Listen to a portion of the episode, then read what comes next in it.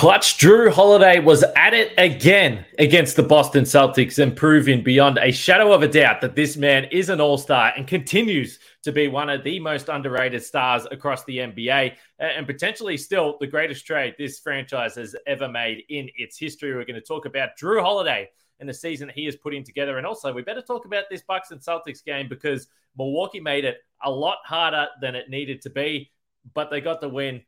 That's all that matters. Backs him down. Giannis into the lane. Giannis spinning.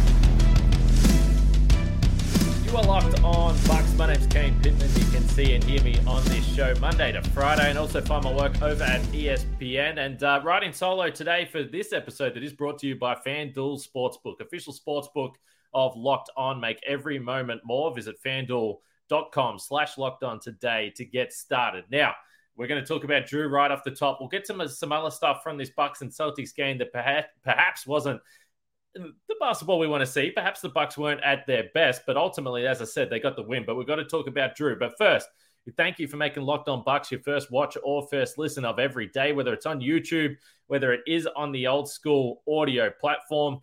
Uh, absolutely appreciate it. The YouTube numbers are going through the roof. The audio stuff is still continuing to climb there. So if you haven't yet, subscribe. Maybe you're new to the show, hit those notifications, hit like, and jump in the comments as well, particularly on YouTube. It's free to do, and that is what really helps us. Now, just quickly, this is a very late post game show.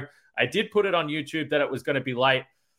I got a few tweets that you know, I wanted to sit back and say, listen, this is a little bit rude. You know, if there's no show, there's usually a reason for it. We've done over 1,500 episodes. There's someone saying, uh, typical ignoring the Bucks. Listen, we do not ignore the Bucks here. And if there is ever not a show immediately, it's because something has gone wrong or there's some work stuff. It surprises me more than anyone. But here in Australia, they put me up this head. They put this head on TV. I still can't believe it. But the NBL playoffs on last night. The game, Bucks game, went to overtime. I had to run straight to the studio, so it is my fault. I'm apologizing for this show being very late. We will make up a show for you, no doubt about it. But if we ever don't do a post game show, it's because something has come up, not because we're ignoring the Bucks. That is absolutely ridiculous. But I also appreciate the fact that people care if we put a show up. You guys are the best and uh, we appreciate the support. But just a quick note there. That's what what that's what happened here tonight. Usually, count on locked on Bucks. That one's my fault. Let's talk about Jrue Holiday. Now, this Bucks game, as I pointed to, went a little bit longer than anyone would have expected or hoped. Certainly against a depleted Boston team. No Smart, no Horford, no Brown, no Tatum. You think the Bucks should be able to handle this? It ends up going to overtime. The Bucks win 131 to 125.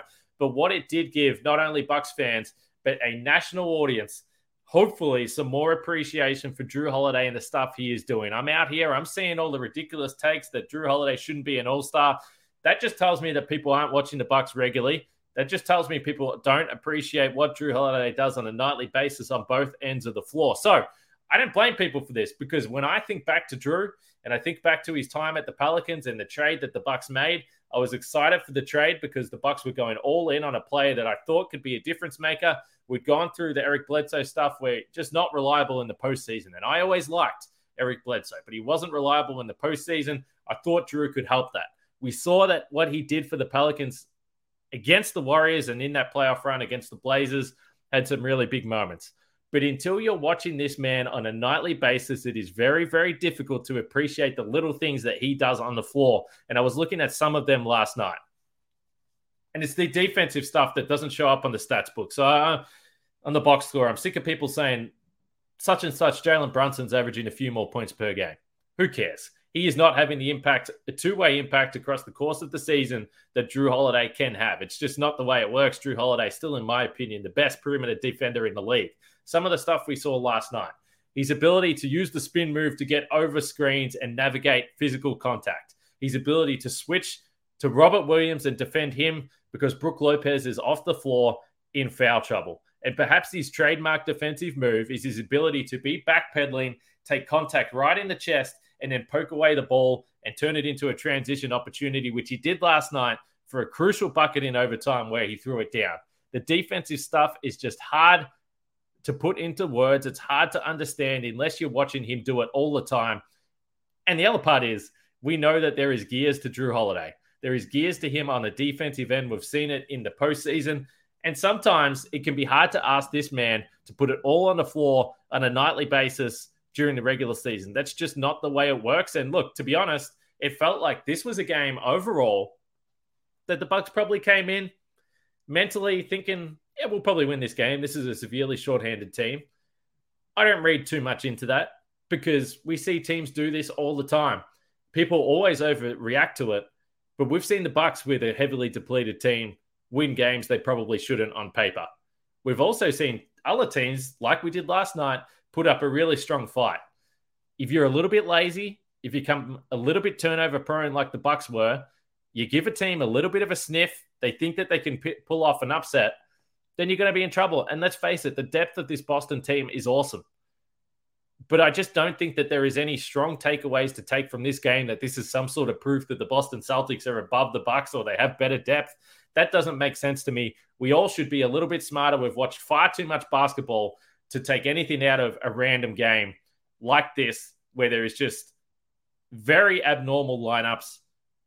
And Stan Van Gundy said it at the start of the broadcast. He said, I don't think we're ever going to see this Boston Celtics starting five again. So why do we walk away and worry about it? To me, it's not the case. But the Bucks did get away with something by winning this game because we discussed the tiebreaker scenario and what it means to Milwaukee. Yes, they're only half a game behind the Boston Celtics right now. But if they had lost this game that really they just should not have lost, they would have lost the season series. Does that hurt you if you potentially get to a game seven in the Eastern Conference Finals and it's in Boston when it could have been in Milwaukee if you didn't blow this game? Absolutely. So I have no doubt that you don't take too much from this. You don't feel great about yourself if you're a Bucks fan walking away from this game, but you're relieved because it is one that you had to have. And this was only a situation where the Bucks can lose. You get no credit for winning the game. I don't really care about that. I'm cool with that.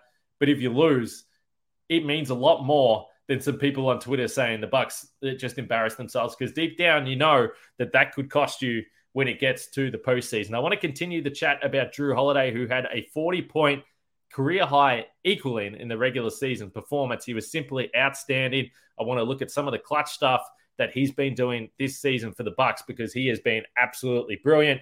But first, we'll talk about our friends over at FanDuel. We're beyond the midway point of the NBA season.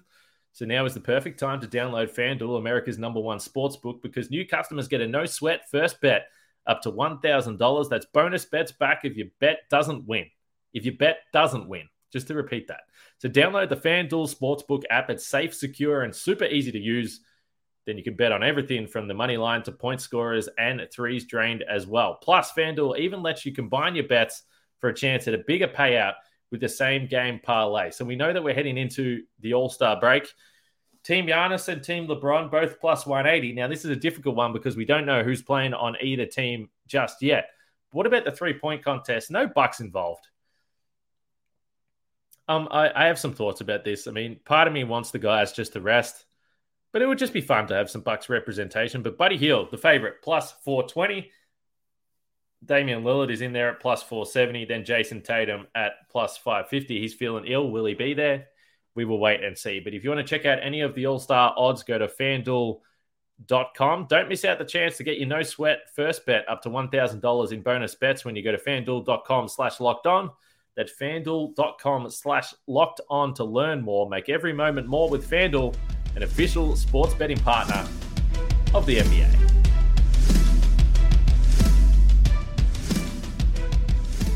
All right, let's continue the Jrue Holiday stuff. Who, again, as I kind of hinted at the start of the podcast, this has to be the greatest trade the Bucks have ever made. They've already got one title. I don't even know who would be in the running to compete for the greatest trades that this franchise has ever made. Those that have that kind of encyclopedia memory, let me know in the comments. What is the greatest trade the Bucks franchise has ever made? And is this at the top of the list? Is there even any competitors when you consider what he's been able to do? The old defense stuff, the All Star nod now, the championship, and some of the moments he had, the Valley Oop. I think that it would be hard to argue against that. He had a little bit of a challenging start to the season. He's missed 11 games overall, Jrue Holiday, but it's the last 15 games ish, really, since the turn of the year, where he has gone to another level. He is averaging 21.6 points, 5.7 rebounds, 6.9 assists over the last 15. So getting you around 22, 6, and 7. Pretty nice by anyone's uh, readings there. And on the splits of 49, 38, and 80. But the game that stands out to me, and I always go back to it, is that game against the New York Knicks where the Bucks were still absolutely in a funk. They were struggling. And by the way, Jrue Holiday was struggling. He was not playing all that well. He couldn't find a bucket, and then he was able to knock it down. And I remember this game vividly, not only because the Bucks won the game, but I was watching the Knicks feed for this game, and Mike Breen was on the call. And you know, there's always a little added level of anticipation, of excitement when someone's going ballistic. And even though Mike Breen is the Knicks caller, uh, some of his calls were fantastic, and that just felt like the floodgates open for Jrue. But he did some clutch stuff in that game. And there was someone that tweeted Frank overnight and asked about this new award, Clutch Player of the Year award, which I find an interesting idea for award, but would Jrue be a part of it? Now, Frank tweeted these numbers, so I have to give him credit for this. In the clutch this season, Jrue Holiday, 28 points per 36 on 50, 50, 90 shooting, and the Bucks have a net rating of plus 18 in those clutch minutes. They have won some close games. And Jrue Holiday has been a big part of that. With Khris Middleton out of the lineup, the Bucks have needed to go to someone that they can trust to hit big shots, and it has been Jrue Holiday knocking down those step back threes. In theory, you have to say the step back three is a low percentage shot. We obviously we see guys like Luka go to it, James Harden, these types of guys. And this is the reason I, I don't think Jrue will win the clutch player of the year, and I don't think he will continue to get the credit that he deserves for his offensive stuff because I think from an outside perspective, there aren't enough people that sit and think, who's the go-to guy for the Bucks? Well, it's Giannis, obviously. Then it's Khris Middleton, but we know he's missed a lot of time. But I don't think there is enough appreciation for Jrue's ability to separate, use his physicality, put his shoulder into the defender, and create space with that step back. On the season, Jrue Holiday, 67% in the restricted area. 43% from mid range, which is actually a little bit down from last year, but still a decent number. And 38% from three. Last year, he was up around 39, 40% from three. That number surprised me. Second consecutive year that he has really been knocking down the threes. And yes, he has some of those pull up ones in transition, the catch and shoot ones that are early shot clock stuff, but he also is hitting the late shot clock threes on the step back. He is 33 for 82, 41% 41% on step back threes on the season, and then he is 44% on step back mid ranges. And he can just get it whenever he wants. He can get to that shot whenever he needs to and create space and knock that down, which again, we've seen him do it in the postseason.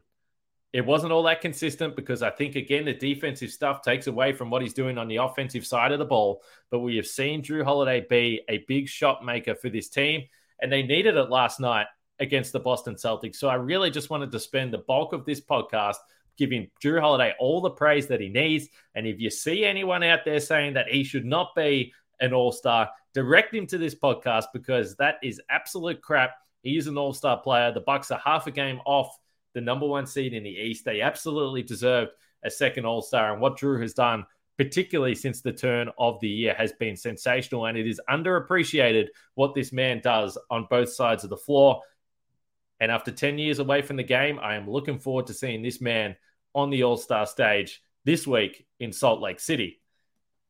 And he had to do some stuff down the stretch in this game against Boston, though, because Khris Middleton, as we know, the minute stuff has been slowly starting to creep up. And I totally understand the frustration from fans with Khris Middleton when he's not getting the extended minutes, when he's not playing the overtime minutes. I do get it, but I don't have a problem with it. I know that this game meant something, and I'm somewhat contradicting myself when I talk about the idea of this tiebreaker meaning a lot for this team, and it really, really could. But I don't think you can abandon the plan for the big picture to have Khris Middleton healthy ramped up and in perfect shape for the postseason to try and win this game in the middle of February, one game before the All Star break.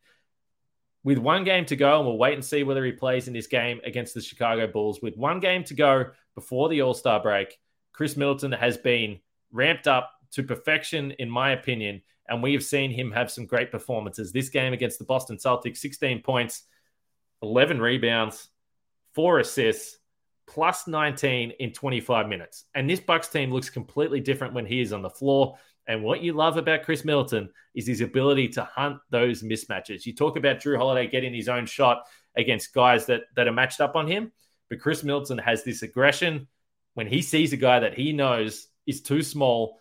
Yesterday it was Payton Pritchard, where he is just going to attack. He's going to attack in transition. He we always talk about getting the ball to Giannis, but there was a couple of times last night where Khris saw Payton Pritchard in front of him and said, Giannis, I know you are one of the most lethal transition players in the league, but I've got this little guy in front of me, and I'm going to take him. I'm going to take his ass all the way under the basket, and I'm going to score over the top of him. And he did it. And it would have been fun to see Khris Middleton play a few extra minutes down the stretch from a selfish point of view in the moment when you want the Bucks to get this win.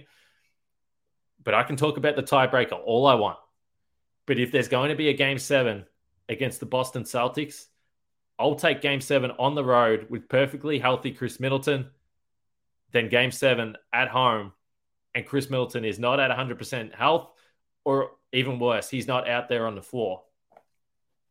Isn't it funny how there is a paranoia about Khris Middleton, and maybe it's just me, let me know, with wet spots? Now, we've seen Khris obviously have two major injuries with the hamstring and then the knee stuff slipping on wet spots. He slipped on a wet spot, and I don't know whether anyone else pictured this. It was uh, probably in the first half. It was on the broadcast side of the court, so opposite the Bucks bench, and he slipped over and he kind of just sort of sat there for a little while. And I think he was just kind of shocked that he fell over. But my heart sunk just a little bit. I was like, please, please, for goodness sake, do not let this man have another injury on a wet spot. I'm still kind of shaky about every time Khris Middleton hits the floor. It does make me a little bit nervous, but the Bucks got away with the win. But you will not see me complaining about the minute stuff uh, for Khris Middleton. Take care of this man, protect this man because the Bucks need him, and he is really playing some nice basketball as they continue to work it up. And 25 minutes isn't a bad number. He'll be up to that 30 mark, hopefully a little bit uh, after the All Star break. But I like the way the Bucks are managing Khris Middleton. Uh, some things that I perhaps didn't like coming up next.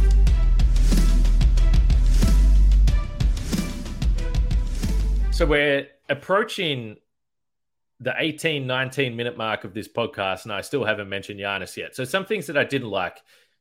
First of all, I liked Giannis's game 36 points, 13 rebounds, nine assists, plus 14 in those minutes. The Bucks and, and the Celtics, the interesting thing is you take away some of those guys that we mentioned. Marcus Smart obviously is always annoying when he's guarding uh, Giannis for the for the flopping stuff. We saw a little bit of that from Blake Griffin. We saw some frustration in general from the Bucks when it came to fouls early in this game. But they still had Grant Williams out there who played 48 minutes in this game. Uh, Rob Williams had a bit of a limited role. He came back into this into this team. Mike Muscala played 44 minutes. But the point is, the Celtics do have a bunch of guys that can make life di- difficult for Giannis, but he was still able to put up the 36 points with the 13 rebounds and nine assists and a couple of blocks as well. The free throw is not great, 11 for 19. Interestingly enough, the rest of the Bucks 16 for 16. But as I always say, I'm not here to criticize Giannis about free throws. He does enough for this team. But the thing that I don't like, I like the performance from Giannis. The thing that I don't like was the going down again, the knee to knee stuff late in this game. And this is where the playing with your food comes back to hurt you a little bit. Giannis has to play 46 minutes in this game. And I think in a perfect world, you're just like, come on. You got to wrap these games up and come in sharp. Come in sharp and go full attack mode from the start of this game. And then you protect yourself on the back end. And you don't have to play your stars 46 minutes. Now, I'm trying to think if Giannis would have played more than 46 minutes this season. Did he play more than that in Toronto when the game went to uh, overtime? I'm not sure off the top of my head, but that is a huge amount of minutes. And you would just prefer so close to the All Star game that he wouldn't have to do that. And then, of course, you naturally get that little scare at the end of the game, which listen, Fiserv Forum always goes quiet. One game before the All Star break, does he play against the Bulls? I'd like to say give him a rest. The Bucks have won 11 in a row. You want the streak to continue. But the other part of this is you know he's playing in the All Star game, and you know he's going hard in the All Star game because this is how Giannis is built. So again, we'll be holding our breath. Just protect Giannis. Make sure this man is okay. That's all I ask. One other one other thing I didn't like was the blue court with the black jerseys. What's going on? What is going on with that? I don't mind the fact that there was a black to green, the Celtics Bucks. I like that. That's clear colors. I, I I'm totally fine with that. But if you've got the blue court, why aren't you wearing the blue jerseys? Doesn't make sense to me. Why you have an alternate court court and you don't match the jerseys? Not a big deal. People that have listened to this show for a long time know that I don't really care about jerseys, but just bizarre to me. What is what is what is the idea behind that? Very strange. Another thing I don't really like, Joe Ingles' transition defense. We, look, we've we've discussed a lot about Joe. Like, where does he fit in this team in the closing lineups? Again, I thought he was I thought he was fine. I saw Frank tweeting he should intentionally foul himself out of the game for the benefit of the Bucks. That's a little bit dramatic, Frank. Chill out. But he had some rough moments. So he jacked up a three towards the back end of the first half. And then when he gets in those one on one situations in transition where he has to keep someone in front of him, that's not a strong suit at this point in time. Ended up giving away an and one to Payton Pritchard as the Bucks were just trying to creep back into the game. Jrue Holiday ends up hitting the half court shot, which helps, but it, it, it was a bad moment for him.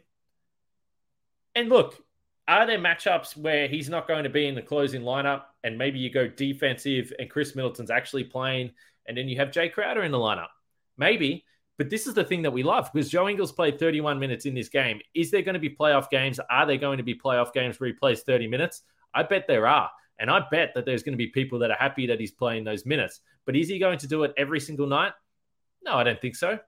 I don't think so. But you had Bobby Portis and also Jae Crowder that didn't play that, that are going to come in and soak up some of these minutes. So I'm not going to be one, as people know, to overreact to bad moments for guys. I didn't think Jevon Carter had a great night. I still don't think it's a great matchup for Jevon Carter against the Boston Celtics, particularly offensively. It just doesn't feel like he can do anything other than shoot threes, which a lot of the times I'm still holding my breath on those threes. He was three for six on the night from three, so it worked out okay, and he was plus 14. So nothing too negative from the, from this podcast today.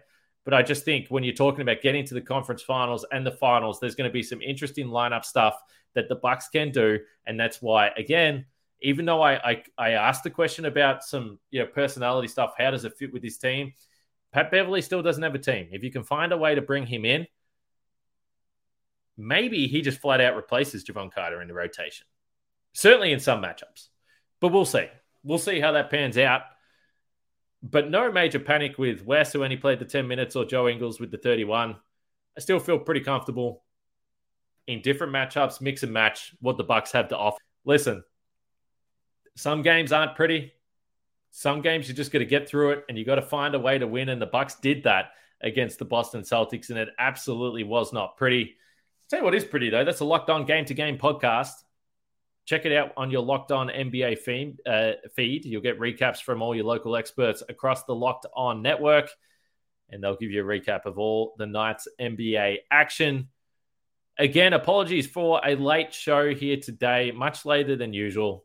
That is my bad. Blame me. Send all the hate mail my way, but make sure you jump on YouTube, subscribe, hit notifications on, hit like on the video and jump in and comment about everything we discussed on today's show. What were you bothered about by this Boston Celtics game?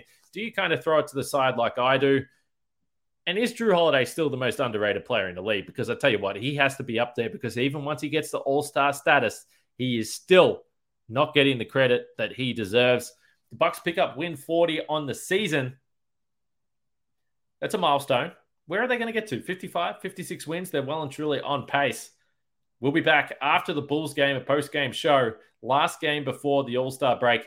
And I owe you guys one. I owe you guys an extra show. So, again, if you turn the notifications on, you will know when I drop that podcast. Thanks for watching today. Thanks for being patient.